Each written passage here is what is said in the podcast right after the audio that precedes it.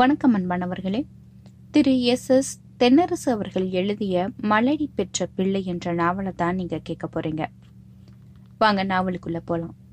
கண்ணாவின் கடை விழிகளில் மலர துடிக்கும் மொட்டுகளைப் போல கண்ணீர் துளிகள் ததும்பி நின்றன. ஒரு நாள் கூட கண்ணா இவ்வளவு மனசங்கடத்தை தாங்கிக் கொண்டு இருந்ததில்லை. அன்று மட்டும் அவள் அடங்காத துயரத்திற்கு ஆளாகி தவியாய் தவித்துக் கொண்டிருந்தாள். கண்ணா, முகப்பு கதவு தட்டும் சத்தம் கேட்டது. இந்த இந்த குரலைத்தான் கண்ணா நெடுநேரமாக எதிர்பார்த்து கொண்டிருந்தாள். அந்த நேரத்தில் அந்த குரல் பிருந்தாவனத்தில் இருந்த கண்ணனின் குரலை போல அவள் மனதுக்கு பட்டது. புருஷனின் குரல் எவ்வளவுதான் கரகரப்பாக இருந்தாலும் மனைவிக்கு அதுதான் புல்லாங்குழல் இசை. என்ன கண்ணா, ஒரு மாதிரியா இருக்கிறாய்? கண்ணா பதில் பேசாமல் தேம்பி தேம்பி அழத் தொடங்கிவிட்டாள்.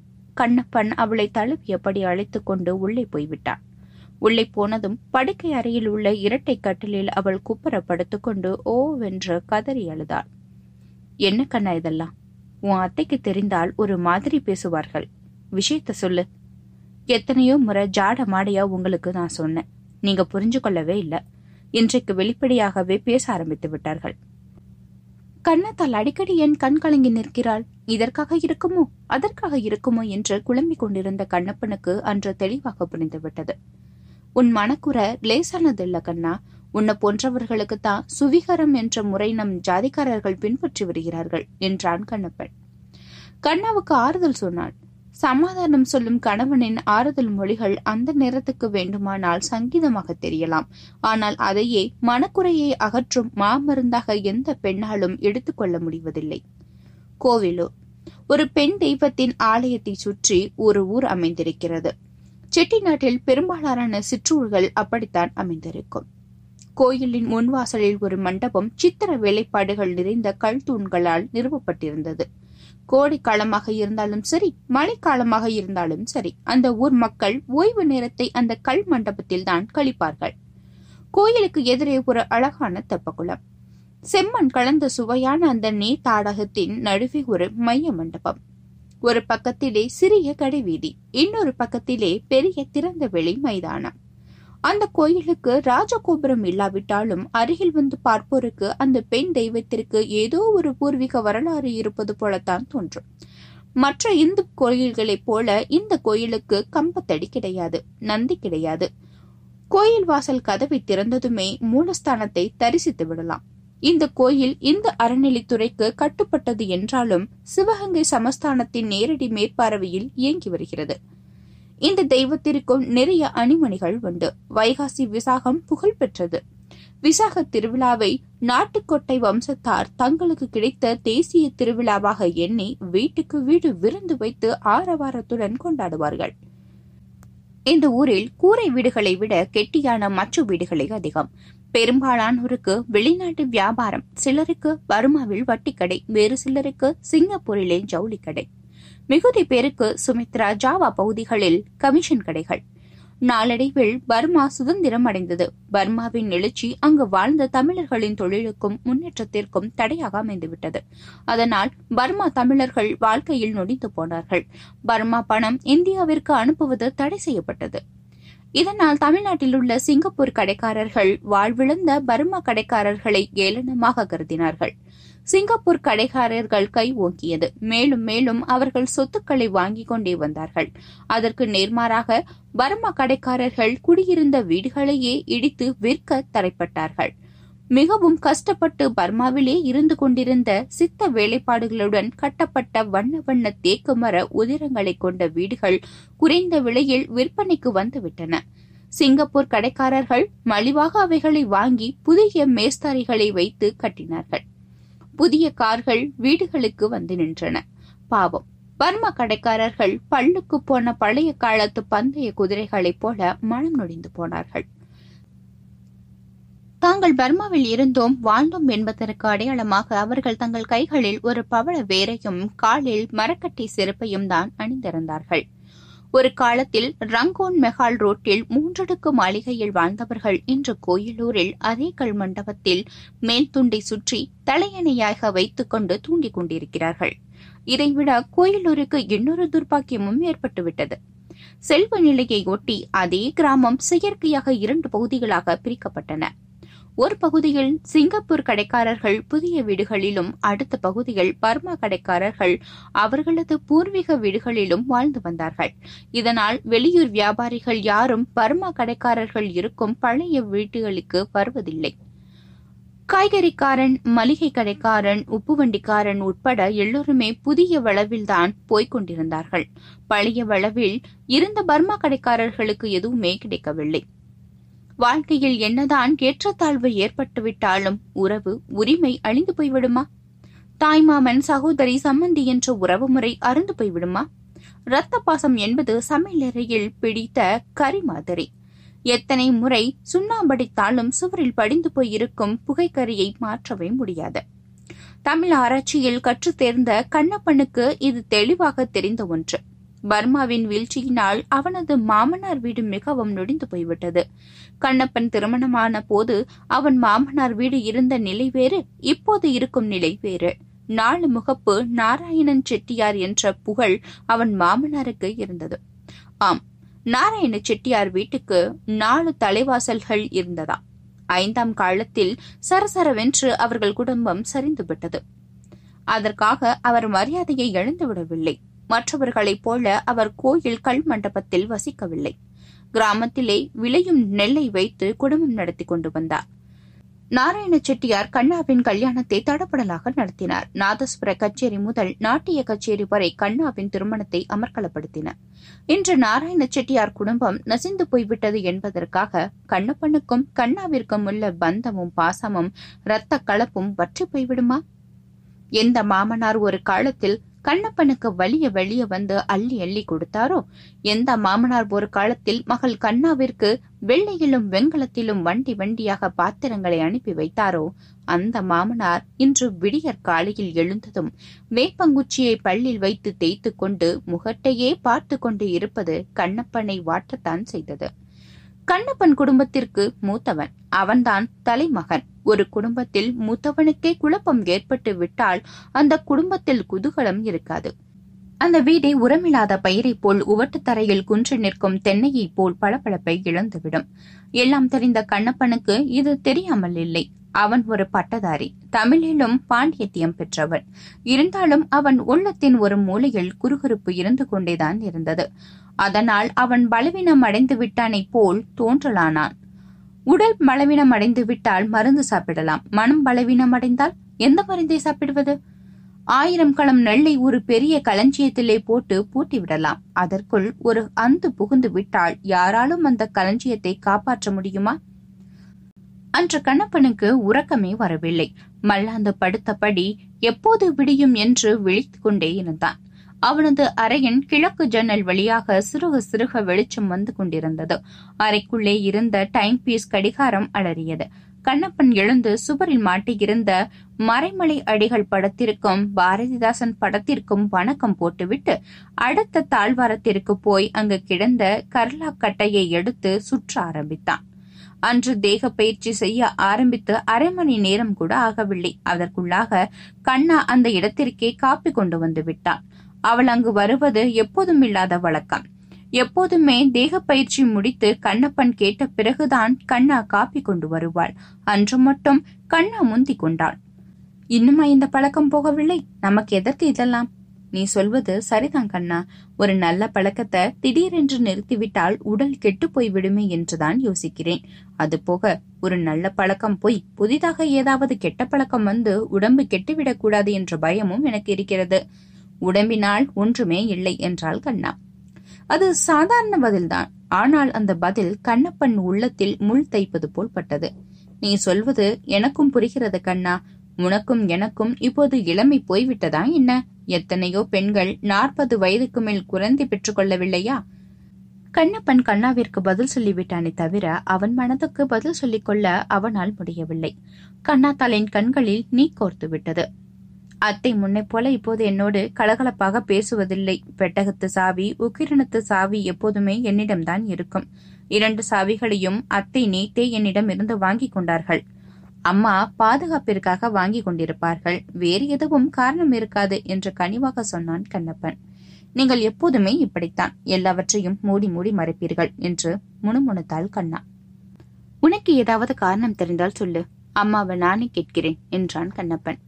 ஆறு வருஷமா என்கிட்ட இருந்த சாவி கொத்து திடீரென்று ஏன் கைமாற வேண்டும்? பேரன் மேல வந்த பிரியம் சின்ன மருமகள் மீது தாவி விட்டது, இதுதான் காரணம். கண்ணை இவ்வளவு கடுப்பாக என்றைக்குமே பேசியதில்லை. விஷயம் இப்படி என்று விளக்கமாக சொன்னால் தானே எனக்கு புரியும். அம்மா உன்கிட்ட இருந்த சாவி கொத்த பிடுங்கி மீனாவிடம் கொடுத்து விட்டார்கள், அவ்வளவுதானே. உங்களுக்கு இது சாதாரணமா தெரியலாம், ஆனா எனக்கு அப்படி இல்லை. உனக்கு அவமானமாக தெரிகிறது என்கிறாய், அந்த அவமானமும் என்னால் தான் வந்தது என்று எனக்கு இடித்து காட்டுகிறாய். கண்ணா இதற்கு பதில் சொல்லவில்லை, வாய்விட்டு அழ ஆரம்பித்து விட்டார். கண்ணா, உன் நோக்கம் எனக்கு புரிகிறது, என் அம்மாவுடைய மனமாற்றமும் எனக்கு புரிகிறது. உனக்கு குழந்தை இல்லாததால் உன் மீதுள்ள பிரியம் எல்லாம் மீனாவின் பக்கம் போய்விட்டது. அதற்கு காரணம் அவளுக்கு குழந்தை இருக்கிறது என்பது உனது மனக்குமுறல். என் அம்மாவின் அன்பை இழந்ததற்கு நீ மட்டும் பொறுப்பாளி அல்ல, நானும் அதற்கு பொறுப்பை ஏற்றுக்கொள்ள வேண்டியவன்தான். இதில் எதற்கு ஒளிவு மறைவு எல்லாம்? இருந்தாலும் அத்தை என்னை இவ்வளவு அசிங்கப்படுத்தி இருக்க தேவையில்லை. நான் அவர்களை எவ்வளவோ மதித்திருந்தேன், மரியாதை செலுத்தியிருந்தேன். அவர்கள் அதை வரவர பொருட்படுத்துவதே இல்லை. எல்லாமே மீனாதான் அவர்களுக்கு. அதனாலே மீனாவும் என்னை மதிப்பதில்லை. அக்கா அக்கா என்று அன்பை பொழிந்து பேசிய மீனா இப்போது ஜாடை பேச தொடங்கி விட்டாள். மீனா ஏழை வீட்டு பெண், நம்ம குடும்பத்திற்கு பொருத்தமானவள், கருப்பாக இருந்தாலும் கவர்ச்சியாக இருக்கிறாள் என்ற என் தம்பிக்கு மீனாவை மனமுடித்து வைத்தவளே நீதானே. இதையெல்லாம் இப்போது யார் நினைத்து பார்க்கிறார்கள்? மீனாவின் தாயும் தகப்பனும் நம்ம வீட்டுக்கு நடையாய் நடந்தார்கள். நீ சொன்னால்தான் உன் மாமி கேட்பார்கள் என்று என்னை கெஞ்சாத குறையாக கேட்டார்கள். இப்போது அவர்களிடம் நான் படும் பாடு சொல்ல தரமில்லாததாகிவிட்டது. இதெல்லாம் ஒரு பெரிய குடும்பத்தில் நடக்கக்கூடிய சம்பவங்கள் தான். அதற்காக உன் மனக்குறையை நான் மதிக்காமல் இல்லை கண்ணா. என் பிராப்தம் இவ்வளவுதான் என்று நினைத்து மீனாவின் குழந்தையை என் பிள்ளையாக எண்ணி மகிழ கூட அனுமதிக்க மாட்டேன் என்கிறார்கள். பிள்ளையை தூக்கி கொஞ்சினால் வேலைக்காரியை அனுப்பி குழந்தையை பிடுங்கி வைத்துக் கொள்கிறார்கள். கண்ணாவின் இந்த பிடியிலிருந்து கண்ணப்பண்ணால் தப்ப முடியவில்லை. என்ன இருந்தாலும் நீதான் மூத்த மருமகள், அதை யாராலும் குறைத்து விட முடியாது. மீனா எத்தனை பிள்ளைகளை பெற்றாலும் இந்த வீட்டில் உனக்குள்ள உரிமை அவளுக்கு வந்துவிடுமா? அல்லது அவள்தான் மூத்தவளாகிவிடப் போகிறாளா? இதை தவிர வேறு சமாதானத்தை கண்ணப்பனால் சொல்ல முடியவில்லை. உங்கள் சமாதானம் உங்களுக்கு வேண்டுமானால் சரியாகப்படலாம். வயிறு எரிகிறது என்கிறேன், நீங்களும் வாழைப்பழத்தை சாப்பிடு சரியாகிவிடும் என்கிறீர்கள். கண்ணா, நீ வருத்தப்படுவதிலே நியாயம் இருக்கிறது. ஆனால் உன் வருத்தம் உடனடியாக தீரக்கூடியதா? இதற்கு மருந்து கடை வீதிகளில் கிடைக்குமானால் என்றைக்கோ விலை கொடுத்து வாங்கி வந்து விடுவேனே. இரும்பு பெட்டியில் பணம் இருந்தால்தான் அதற்கு பெயர் பெட்டகமாம், இல்லாவிட்டால் அது வெறும் இரும்புதானா? அத்தை அடிக்கடி இப்படி என்னை இடித்து காட்டி பேசுகிறார்கள். உனக்கிருக்கும் மனத்தாங்கள் எனக்கும் இருக்கிறது. ஆனால் உன்னை போல் என்னால் வெளிக்காட்டிக் கொள்ள முடியவில்லையே. பெண்கள் வீட்டுக்குள் சண்டையிட்டுக் கொண்டால் கொஞ்ச நாட்களில் கூடிக்கொள்வார்கள். அதுவே ஆண்கள் மத்தியில் வந்துவிட்டால் பாக பிரிவினை வரை போய்தான் நிற்கும். இந்த பிரச்சனையால் எனக்கும் தம்பிக்கும் அபிப்பிராய பேதம் வந்துவிடக் கூடாது என்றுதான் பார்க்கிறேன். எதற்கும் ஒரு முடிவு வரும், அதுவரை காத்திருப்போம் என்று கண்ணப்பன் கண்ணாவின் தோளை தொட்டு ஆறுதல் சொன்னான். அந்த சமயம் கண்ணப்பனின் தந்தை முத்துக்கருப்பர் உள்ளே வந்தார். என்னம்மா, காலை நேரத்திலேயே அவனை பாடாய் படுத்த ஆரம்பித்திருக்கிறாய் என்று கேட்டுக்கொண்டேதான் நுழைந்தார். அவர் தோளில் அவரது பேர பிள்ளை மீனாவின் மகன் தொத்திக் கொண்டிருந்தான். பெரியப்பாவை கேளுடா, என்னை போல ஒரு பிள்ளையை நீங்களும் பெத்தா என்னப்பான்னு கேளுடா என்று பேர குழந்தைக்கு சொல்லிக் கொடுத்தார் முத்துக்கருப்பர். இதை கேட்டதும் கண்ணப்பன் துணுக்குற்று போனான். கண்ணா எவ்வளவு பெரிய தாக்குதலுக்கு மத்தியில் வாழ்ந்து கொண்டிருக்கிறாள் என்பதை அப்போதுதான் நிதர்சனமாக தெரிந்து கொண்டான். கண்ணா துக்கத்தை தாங்க முடியாமல் வீட்டின் பின்கட்டுக்கு விரைந்தார். கண்ணப்பனும் அவளுக்கு ஆறுதல் சொல்வதற்காக கண்ணாவின் பின்னே போய்விட்டான்.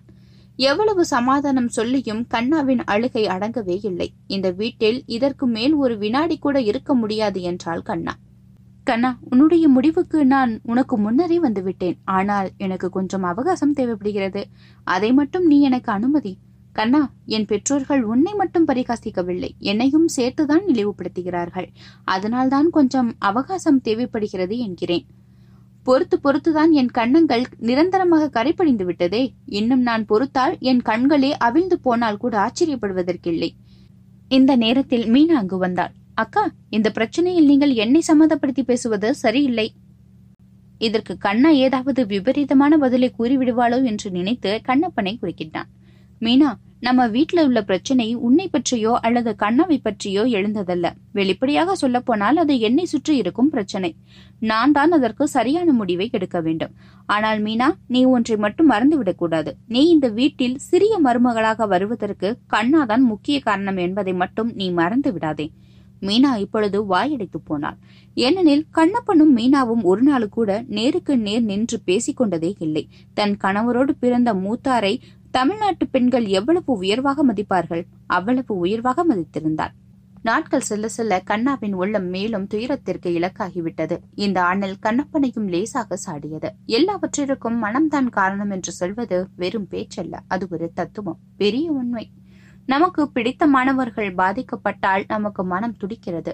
நமக்கு வேண்டாதவர்கள் சகிக்க முடியாதபடி துன்பப்பட்டால் கூட நம் மனம் தூக்கத்தில் இருந்து கண் திறக்க மறுத்து விடுகிறது. கண்ணா, குடும்பம் என்பது குருவி கூடு மாதிரி, அதில் ஆயிரம் பின்னல்கள் இருக்கும் என்று நீ வந்த மறுதினமே சொன்னேனே, இப்போது ஞாபகம் இருக்கிறதா? நீங்கள் குருவி கூடு என்றுதானே சொன்னீர்கள். இது பாம்பு புற்றாக அல்லவா தான் மாறிவிட்டது? கண்ணா, உன் மனதை ஆற்றுவதற்காக நான் தீவிரமாக சிந்தித்துக் கொண்டிருக்கிறேன். எத்தனை நாளுக்கு தான் மகாத்மா சொன்னார், மறைமலை சொன்னார் என்று உபஞானங்களை நான் தாங்கிக் கொண்டே இருப்பது? கண்ணா, நீ சுத்த கர்நாடகம். தத்துவங்களை ஒரு மன ஆறுதலுக்காக திருஷ்டிக்கப்பட்டவைதான். அவைகளில் சிலது மனதுக்கு இதம் அளிக்கலாம். ஏதாவது உன் மனதை தொட்டுவிடாதா என்றுதான் தொடர்ந்து நான் இதையே சொல்லிக் கொண்டிருக்கிறேன். ஆனால் எதுவும் உன் நெஞ்சை நெருங்க கூட முடியவில்லையே. இப்படியே பேசி பேசி காலத்தை ஓட்டிவிடலாம் என்ற எண்ணமா? பொறு கண்ணா, உன்னை அழைத்து கொண்டு எர்ணாகுளத்திற்கு போய் குடியேறுவதாக முடிவு செய்து விட்டேன். அப்பாவிடம் நேற்று இரவே பேசிவிட்டேன். வரும் வெள்ளிக்கிழமை நாம் எர்ணாகுளம் போகிறோம். எர்ணாகுளமா? அது எங்கிருக்கிறது? விகற்பம் இல்லாமல் கேட்டல் கண்ணா. அவள் படிக்காதவள். கோயிலூர் எலிமெண்டரி ஸ்கூலோடு படிப்பு முடித்துவிட்டது. எர்ணாகுளம் மலையாளத்தில் இருக்கிறது. ஏன், உனக்கு யானைகள் என்றால் பயமா? கண்ணாவிடம் கொஞ்சதலாக பேசினான் கண்ணப்பன். இந்த வீட்டை விட்டு எங்கு போனாலும் எனக்கு மகிழ்ச்சிதான். ஆனால் மலையாளத்தில் போய் நான் யாரோடு பேசுவது என்றுதான் யோசனை. மாமையார் ஊமையாக இருந்தால் மருமகளுக்கு சந்தோஷம், மனைவி செவிடாக இருந்தால் புருஷனுக்கு சந்தோஷம். இப்போது நாம் போகிற இடம் நம் இரண்டு பேருக்குமே நிம்மதி தரும், கவலைப்படாதே என்று அவளை தயார்படுத்தினான் கண்ணப்பன். கண்ணப்பனும் கண்ணாவும் எர்ணாகுளத்திற்கே குடியேறி போகும் செய்தி கோவிலூர் முழுவதும் பரவியது. ஆனோ பெண்ணோ ஒரு பிள்ளையை பெற்றுக்கொண்டுதான் இந்த வீட்டுப்படி ஏற வேண்டும் என்று முத்துக்கற்பர் கண்டிப்பாக சொல்லிவிட்டாளாமே. கண்ணாத்தாளை வெளியே தள்ளிவிட்டாராமே. என்ன இருந்தாலும் பெரியவர் இப்படி செய்திருக்க கூடாது. வெள்ளை பிறக்கவில்லை என்பதற்காக வீட்டுக்கு வந்த மூத்த மருமகளை வீட்டை விட்டு துரத்துவது நம் ஜாதி பழக்கமா?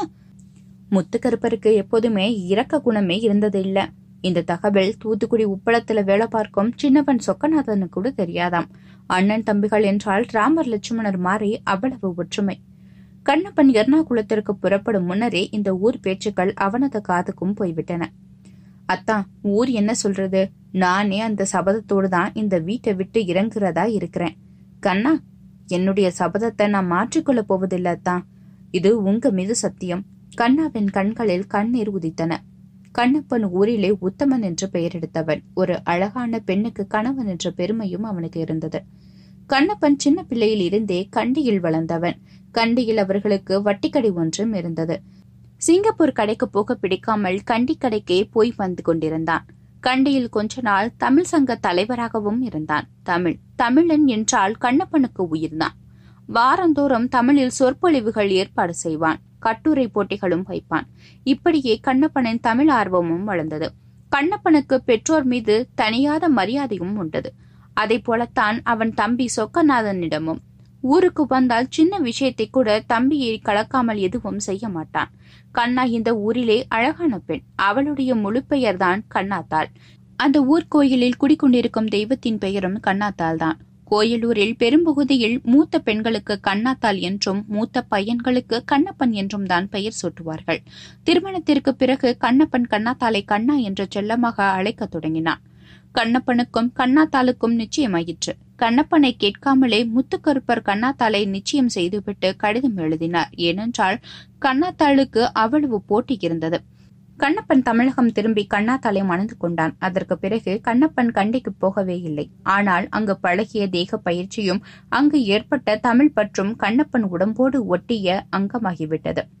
ஊருக்கு வந்ததும் ஊரின் ஒரு மூலையில் மறைமலை அடிகள் மன்றம் அமைத்தான்.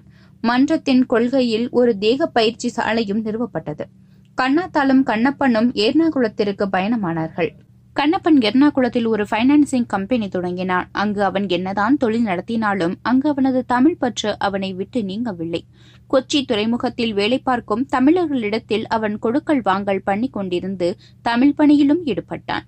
நாளடைவில் துறைமுக தமிழர்களின் தலைவனாகிவிட்டான் கண்ணப்பன். கொச்சி துறைமுக தமிழர்கள் மத்தியில் எழும் குடும்ப சண்டைகள் முதல் பெரிய தகராறு வரை கண்ணப்பன் தலையிட்டு தேவைப்பட்டது. கண்ணப்பன் கால கிராமத்தில் தமிழர்களின் அன்பால் கண்ணப்பராகிவிட்டான். கண்ணப்பர் இங்கு இருக்கும் வரை மலையாள தமிழர்கள் மத்தியில் ஒற்றுமை குறையாது என்ற நம்பிக்கை கொச்சியில் உள்ள ஒவ்வொரு தமிழனின் உள்ளத்திலும் வேரூன்றி இருந்தது. புகழ் இருக்கிறதே, அது இலக்கியத்தில் வரும் காதலை போன்றது. அரசகுமாரியின் ஆசை ஆண்டியை தேடி அலையும். பிரபு வீட்டின் பிள்ளை பீச்சைக்காரியை சுற்றி வட்டம் எடுப்பான். அதை போலத்தான் புகழும். புகழ் விரும்பி செல்வோருக்கு கிட்டி விடாது. புகழ் யாரை விரும்புகிறதோ அவளை தேடிதான் அலைந்து கொண்டிருக்கும். கண்ணப்பன் கதையும் அப்படித்தான். அவன் அங்கு பைனான்சிங் கம்பெனி வைக்க போனாலும் அது தலைவர் பதவியை அவன் காலடியில் கொண்டு வந்து கிடத்தியது. கண்ணாத்தாளுக்கு இவையெல்லாம் பெரிதாகவே படவில்லை. அவளுக்கு அவள் வெடித்து வந்த சபதம்தான் மனக்கண்ணில் முன் வந்து படமெடுத்து ஆடிக்கொண்டிருந்தது. வட்டி தொழிலில் போட்ட மூலதனம் முறையாக திரும்பவில்லையே என்ற கவலையை விட வயிற்றில் குழுந்தி உருவாகவில்லையே என்ற கவலைதான் அவள் உள்ளத்தில் மேலோங்கி நின்றது. கண்ணா, இருக்கிறேன். நான் எங்கு போகப் போகிறேன்? துறைமுகத்திலிருந்து வேறு யாராவது வந்தார்களா? இரண்டு பேர் வந்து வட்டி பணம் கட்டி விட்டு போனார்கள். நான் அதையா கேட்டேன்? யாராவது தமிழ் சங்கம் சம்பந்தமா வந்தார்களா என்று கேட்கிறேன். இது கண்ணாத்தாளின் மனதை சுட்டது. என்னங்க, நீங்க தொழில கவனிக்காம இப்படி அலைஞ்சனா கம்பெனி என்னவாகும்? நீ சொல்றதோ உண்மைதான். அதற்காக அதிலேயே மூழ்கி விட முடியுமா? எனக்காக மட்டும் நான் இதை சொல்லவில்லை, உனக்கும் சேர்த்துதான் சொல்கிறேன். நீயும் வேலையில்லாத நேரத்தில் தமிழர்கள் வீட்டுக்கு போய் வரலாம். எனக்கும் வெளியில போகத்தான் ஆசை. ஆனா போய் வந்ததும் வீட்டில் தூக்கம் வராமல் நான் தான் தவிக்கிறேன். அது என்ன அப்படி ஒரு வியாதி? குழந்தைகளை கண்டாலே எனக்கு மயக்கம் வந்து விடுகிறது, தலை சுற்றுகிறது. மகாலட்சுமி போல் இருக்கிறாய், பகவான் உனக்கு ஒரு குழந்தையை கொடுக்காமல் இப்படி சோதிக்கிறானே என்று வேறு கேட்கிறார்கள். அது ஒரு பக்கம் வேறு என் நெஞ்சை துளைக்கிறது. கண்ணப்பன் சிரித்தான். என்னத்தான் சிரிக்கிறீர்கள்? நான் சொல்வது உங்களுக்கு வேடிக்கையாக இருக்கிறதா? இல்லை கண்ணா, உன் பேச்சு ஒரு அறிஞனின் தத்துவத்தை எனக்கு நினைவுபடுத்துகிறது. ஏழைகளுக்கும் வைரத்திற்கும் ஏன் பகை வந்தது தெரியுமா? ஏழைகளுக்கு அது கிடைக்காததால் அவன் வைரத்தை பார்த்து கோபப்பட ஆரம்பித்து விட்டான் என்று அந்த அறிஞர் கூறுகிறார். அந்த நேரத்தில் வாசல் கதவை யாரோ தட்டினார்கள். கண்ணாத்தாள் கதவை திறந்தாள். தபால்காரன் ஒரு கடிதத்தை போட்டுவிட்டு போனான். அந்த கடிதம் கண்ணாத்தாளுக்கு அவள் தகப்பனார் எழுதியது. அடுத்த பகுதியில் கண்ணாத்தாளின் தகப்பனார் என்ன எழுதியிருந்தார் என்ற செய்தியுடன் உங்களை வந்து சந்திக்கிறேன்.